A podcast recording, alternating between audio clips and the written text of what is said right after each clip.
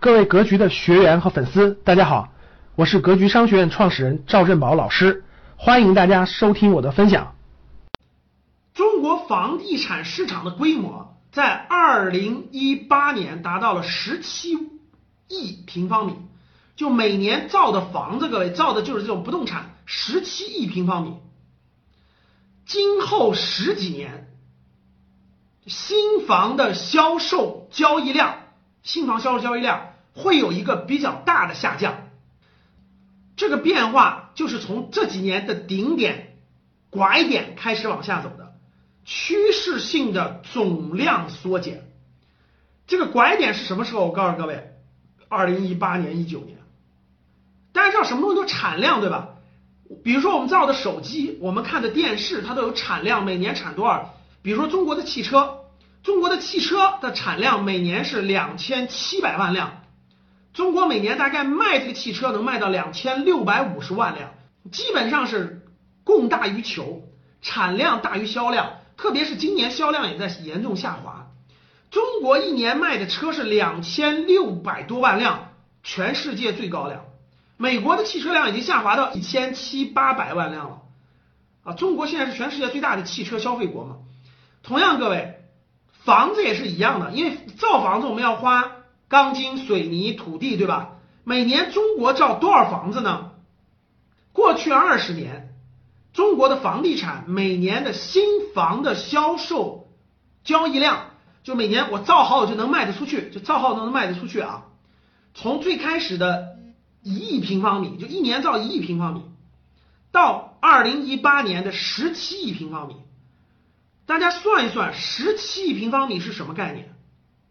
十七亿平方米，全中国人民十四亿人民，对吧？相当于一年造一平米。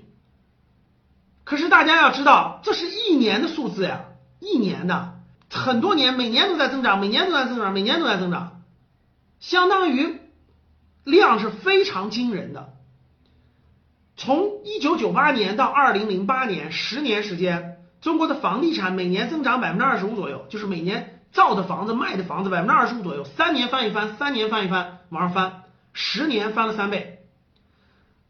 二零零八年到二零一二年，每年增长百分之十五左右。大家看，第一个十年每年增长百分之二十五，第二个十年每年增长百分之十五，下降了吧？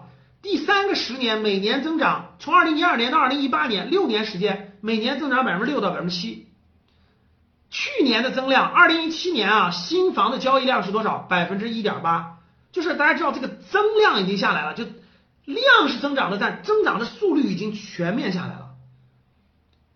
然后呢，每年现在新造的房子十七亿平平方米，啥概念？大家想一想。我问大家一点啊，造房子一般需要两到三年的周期，对吧？比如说现在我们打地基了，现在我们打地基了。然后呢，这个造成了可以卖，对吧？大概需要两到三年。我问大家一点，我问大家，我们互动一下啊。二零一八年新房的交易量是十七亿平方米。我问大家一点，在建的房子，就是现在在建还没有交易的量，会是一年的量是超过十七平方米还是小于十七平方米？认为超过的打一，认为不到的打二。市场上的新房交易量十七亿平米，在建的量要高于十七亿平米，为啥？因为当时很多企业和市场预计市场的销量还要增长，就认为预计市场销量还要增长，因为过去这就是惯性嘛，大家能理解吗？就是惯性，趋势性惯性。你认为它还要增长，所以开工量要远远大于十七亿平方米。他认为等它造完了还能卖得出去，所以这个量还是大的。但是造出来以后就卖不出去了，这就是最大的问题了。所以各位，十几年之后，因为供需已经发生了翻天覆地的变化，十几年之后，每年的房地产的这个新房的交易量，各位看好了，我说的是交易量，不是施工量。施工量就建设量要远远大于这个数字，新房的销售交易量完全有可能下降到现在的百分之六十左右。就是每年大概十亿平方米左右，大体上是减少百分之四十的总量，这个数字是黄奇帆通过各种调研、各种资料拿出来的，我认为是非常有参考实力的。这个判断我觉得是很有说服力的。其实房子是严重供大于求的，整体上是供大于求的，局部是供小于求的。所以在总体上，整个房屋的新房的交易量，包括建设量，是大大的超过了需求的。通过我说的第一点啊，各位，未来十几年这个新房的这个交易量将会是下滑的。就整个全国啊，我们先说全国，全国的新房交易量是缓慢下滑的，它不是一步到位的啊。比如现在每年新房交易量十七亿平方米，咔嚓，明年变成十亿平方米了，不会，它有一个台阶式的，一点点下滑，一点下滑，一点下滑，一点下滑，一点下滑。随着这个下滑的幅度慢慢降低，大概在十年左右，我觉得这个估计还是有点保守的。我觉得啊，其实可能用不了十几年，这个新房的交易量就会下降到一定的范围内，大概十亿平方米以内。十亿平方米就是保证了社会的正常这种房屋的需求量，那比现在要下滑百分之四十。我这里头问大家一个很重要的问题，大家想一想啊。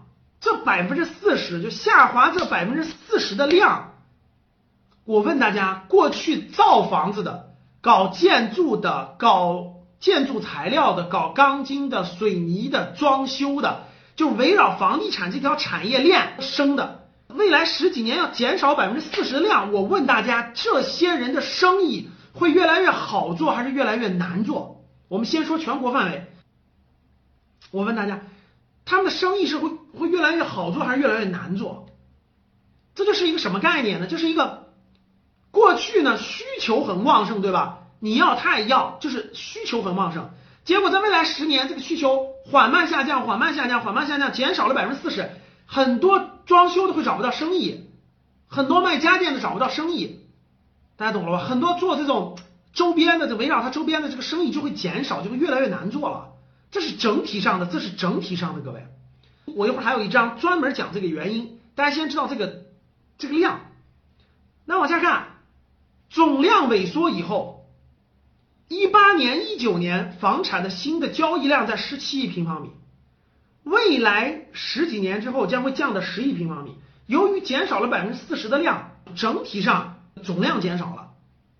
它为什么减少了？待会儿我给大家详细解释啊，因为全国。